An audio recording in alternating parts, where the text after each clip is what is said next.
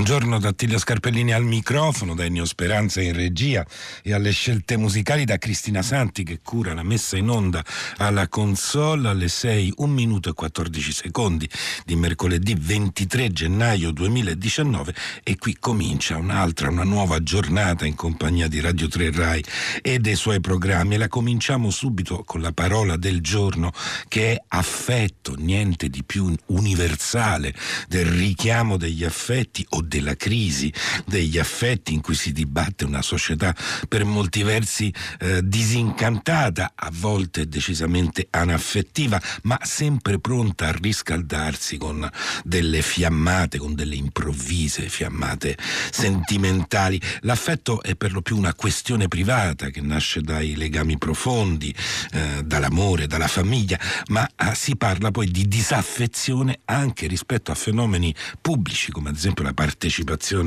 alla vita democratica e eh, la legge, eh, la politica, il, i mezzi di comunicazione di massa tendono ormai uh, a, a, entrare, anzi a invadere anche gli opachi territori della vita affettiva delle persone. Un tempo si parlava più facilmente di passioni e di sentimenti, ma dice Ennio Speranza di teorie, la teoria degli affetti viene eh, da lontano, viene dall'età barocca in cui vennero teorizzati gli effetti che la musica eh, produceva sull'animo umano, cercando di creare una relazione tra gli stati d'animo e le armonie eh, musicali. Insomma, i musicisti dell'epoca usarono delle figurazioni musicali predeterminate eh, in cui eh, appunto oh, si cercava di eh, trovare la corrispondenza con una situazione affettiva e, de- e agli affetti umani hanno sempre fatto riferimento del resto le religioni e le ideologie, lo dimostra anche il piccolo libro di cui parleremo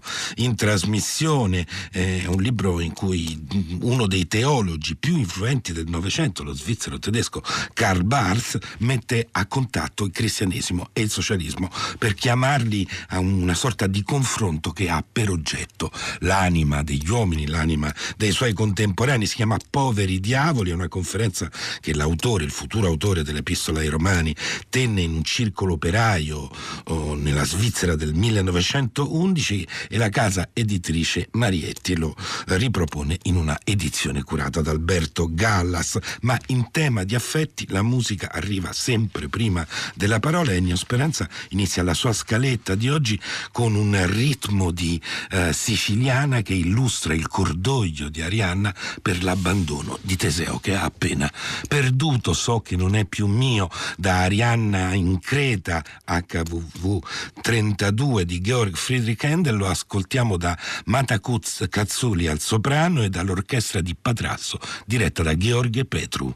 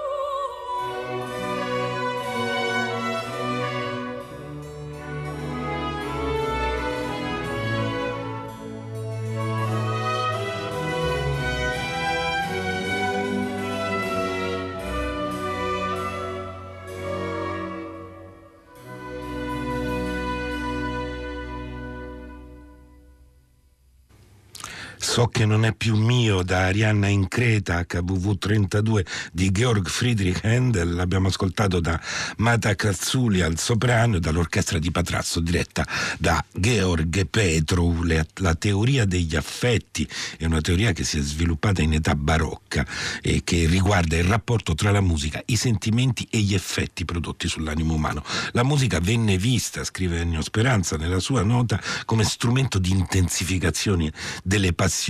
e nel 1650 il gesuita Athanasius Kircher delineò una relazione tra stato d'animo e la corrispondente armonia musicale, attribuendo ad alcune figure musicali la capacità di esercitare effetti psicologici. Così i compositori dell'epoca, influenzati da queste teorie, ma anche favorendole attraverso la loro pratica, usarono figurazioni musicali predeterminate in corrispondenza appunto di una situazione affettiva come quella che abbiamo appena ascoltato, dove un ritmo di siciliana illustra il cordoglio di, Ar- di Arianna per l'abbandono di eh, Teseo e la parola del giorno è per l'appunto affetto, il nostro numero di messaggeria a cui potete inviare le vostre segnalazioni musicali è il 335 56 34 296, noi voltiamo pagina e cominciamo apparentemente in tutt'altra atmosfera, in tutt'altro clima. Si può avere un'idea cristiana di Dio, del mondo, degli uomini e della loro redenzione e con tutto ciò essere dei perfetti pagani. È possibile essere degli autentici seguaci e discepoli di Gesù essendo atei, marxisti, darwinisti. Gesù non è l'ideologia cristiana e l'ideologia cristiana non è Gesù. Ecco, siamo nel 1911 in un circolo operaio di Safenville in Svizzera e a parlare così non è un agitatore politico che cerca di dimostrare che, come si diceva una volta, Cristo è stato il primo socialista e neanche un prete la cui fede è sul punto di vacillare per le cattive prove che del cristianesimo danno gli stessi cristiani. È un pastore protestante di 25 anni che si chiama Karl Barth e che è destinato a diventare uno dei teologi più influenti della propria epoca, l'autore del libro sull'epistola ai Romani, uno dei libri di teologia più letti al di fuori degli ambiti confessionali, tanto che in Italia lo pubblicò Feltrinelli, e quelle che Barth espone con un linguaggio sorprendentemente semplice non possono essere neanche definite delle tesi sul rapporto, un rapporto ormai diventato classico tra il cristianesimo e il socialismo, proprio perché non esiste alcuna ideologia cristiana che non sia un tradimento dell'opera uh, di Gesù, non si tratta tanto di confrontare due visioni del mondo e neanche di capire quanto di cristiano c'è nel movimento socialista. Si tratta piuttosto di mettere il movimento socialista a confronto con una figura, anzi con una persona e con la sua esistenza, con i detti e i fatti di, di Gesù raccontati dai Vangeli. Solo che fin dalle prime battute di questa conferenza che oggi è pubblicata da Marietti 1820 con il titolo Poveri diavoli, cristianesimo e socialismo, dopo aver detto di essere particolarmente lieto di poter parlare di due cose che gli stanno particolarmente a cuore, cioè Gesù e il movimento per il socialismo, Barth accorcia precipitosamente le distanze tra i due termini. Della questione non sono, dice, due entità separate, collegabili in modo più o meno artificioso. Gesù è il movimento per il socialismo e il movimento per il socialismo è Gesù, cioè il contenuto autentico della persona uh, di Gesù si può riassumere secondo Barth in queste quattro parole, movimento per il socialismo. E d'altra parte aggiunge quello che in quel momento è un pastore, cioè un pastore di anime, io credo veramente che il movimento per il socialismo del XIX e del XX secolo sia non soltanto la più grande e più urgente parola che Dio rivolge al nostro tempo, ma più precisamente si trovi in perfetta continuità con quella forza spirituale che, come ho detto, ha fatto il suo ingresso assieme a Gesù nella storia e nella vita. Insomma, nell'anno 1911, quando ancora la rivoluzione di ottobre non è neanche eh, supponibile, nella guerra mondiale ha fatto irruzione per accelerare tempi e vite della cosiddetta modernità, Karl Barth considera il socialismo in termini non molto diversi da come Jean-Paul Sartre lo avrebbe trattato 40 anni dopo, definendo il comunismo il grande affare della vita, con una fondamentale differenza però che dà alle parole del teologo, del teologo svizzero tedesco, un accento quasi apocalittico. Invece di considerarlo un evento che proietta l'uomo definitivamente al di fuori luoghi del mondo sacro, Barth considera il socialismo l'unico evento in grado di stabilire addirittura una continuità autentica con la forza originaria di quell'altro evento che è appunto oh, l'apparizione, la venuta di Cristo. È una parola attraverso la quale Dio si rivolge di nuovo all'uomo e alla storia. Forse neanche la successiva teologia della liberazione latinoamericana si è mai spinta così in là nel far coincidere rivoluzione sociale e redenzione cristiana, regno della giustizia umana e il regno di Dio. Ma quello che Barth vuol dire, che dirà in una manciata di pagine, brandendo un solo testo, i Vangeli sinottici, quello che Barth vuole rivendicare rispetto al cristianesimo borghese, alla cristianità, come la chiamava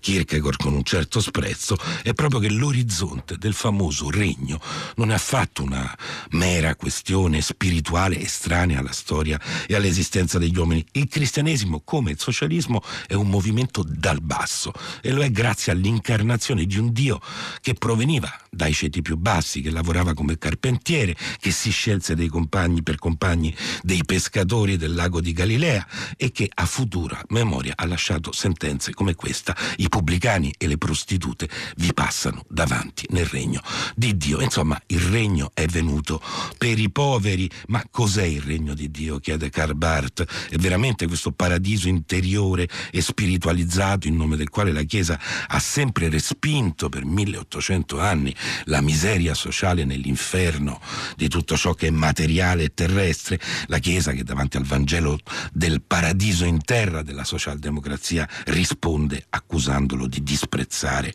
lo spirito uh, e invece incalza il teologo, il futuro teologo della lettera ai Romani, la Chiesa non ha fatto che allontanarsi inesorabilmente dal suo primo maestro, per il quale il regno di Dio è una realtà unica che non distingue tra cielo e terra. L'opposto di Dio, dice infatti Barth, non è la terra, non è la materia, non è l'esteriorità, ma, ma semplicemente il male. E la redenzione non vuol dire andare in cielo, ma accettare che il regno di Dio arrivi fino a noi nella materia, su questa terra. È la parola, come dice il Vangelo di Giovanni, che è diventata carne e di questa incarnazione il socialismo fa parte. Thank you.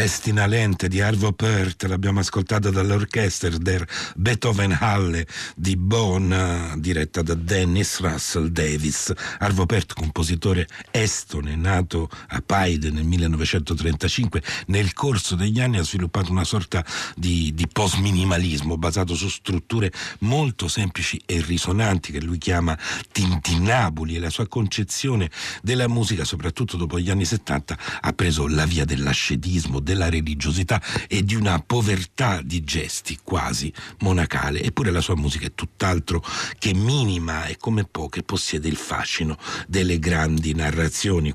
E il brano che abbiamo ascoltato, Festina Lente per archi e arpa, risale al 1988. Insomma, Arvo Perta ha prosciugato oh, la musica e anche il teologo di cui parliamo oggi, Karl Barth, eh, prosciuga per così dire Gesù dalle sue sovrapposizioni posizioni, delle sue incrostazioni storiche che sono rappresentate da quella che il teologo svizzero oh, chiama Chiesa. E questa Chiesa è una specie di tutt'uno che comprende sia la Chiesa cattolica che eh, le stesse confessioni protestanti a cui Barth appartiene. E prosciuga diciamo, la, la figura di Gesù per restituirla al presente degli uomini. Eh, come si legge in questo Poveri diavoli, cristianesimo e socialismo pubblicato da Maria Marietti 1820, perché è nel presente che la parola cristiana uh, può ancora esprimere la sua urgenza e così il socialismo ateo diventa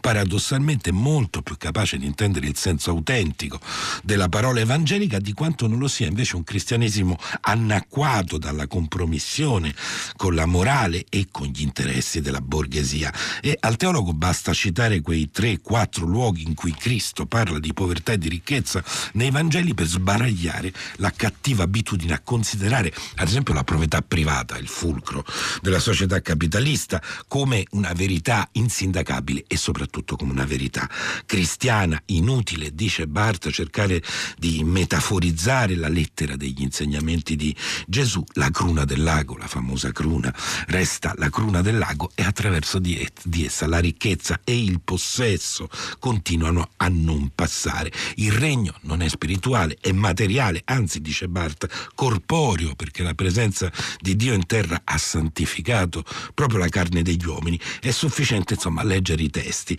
Se lasciamo che le parole di Gesù dicano quello che dicono, senza annacquarle o attenuarle, scrive, um, scrive Karl Barth, vedremo che questo concetto, ciò che è mio è mio, e se lo condannano con una durezza che non ha uguale forse in tutta la letteratura socialista E allora il lettore, il lettore potrebbe chiedersi a un certo punto della lettura di questa omelia eh, molto radicale, perché il cristianesimo alla fine non dovrebbe semplicemente diluirsi nel socialismo che lo riporta alle sue origini. Ed è qui che il teologo mostra tutta la forza eh, e la purezza anche della sua, della sua, fede, perché c'è una differenza fra Gesù e il socialismo, una sola. La, la, la differenza è che il primo fa ciò che il secondo si limita a volere. Io, dice Barta alla fine della sua conferenza, ho parlato di quello che i socialisti vogliono e non del modo in cui lo realizzano. Gesù ha voluto quello che volete voi, come lo volete voi. Ecco però la differenza. Egli ha voluto quelle, quello che volete anche voi,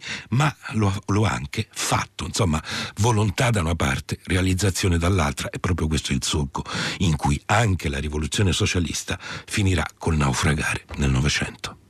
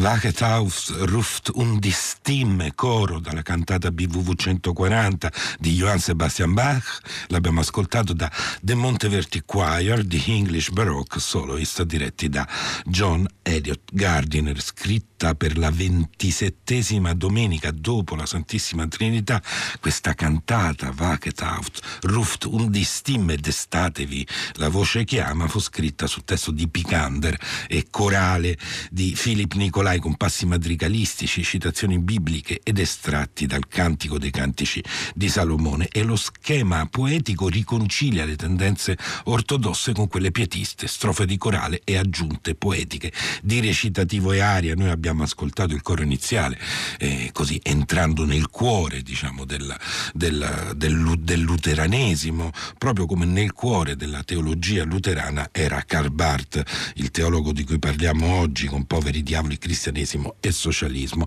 e peraltro anche Karl Barth con, con, con Johann Sebastian Bach condivide almeno una caratteristica, entrambi sono stati molto amati non solo dai protestanti ma anche dai cattolici.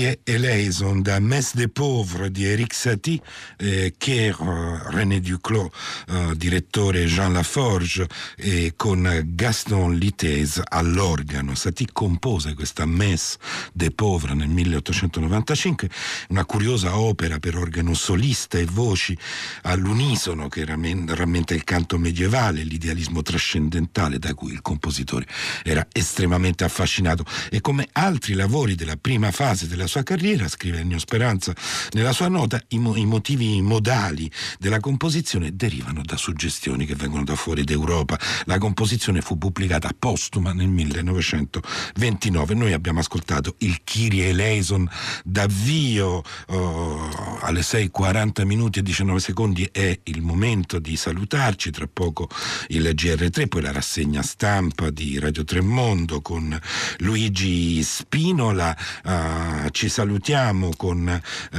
l'ultima scelta di Ennio Speranza che è Sufjan Stevens, That with Dignity, probabilmente uno dei più originali e significativi songwriters americani degli ultimi anni.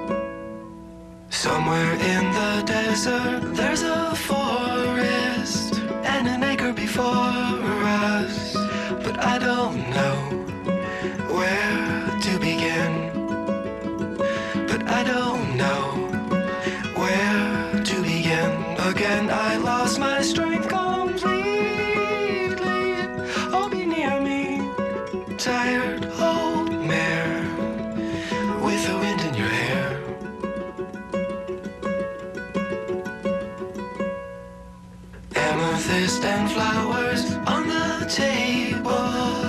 Is it real or a fable? Well, I suppose a friend is a friend, and we all know how this will end. Chimney swift that finds me, be my guest.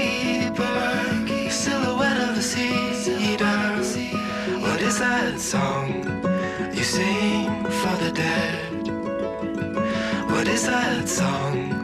you sing for the dead. I see the signal searchlight strike me in the window and of my room. Well, I got nothing to prove. Well, I got nothing to prove.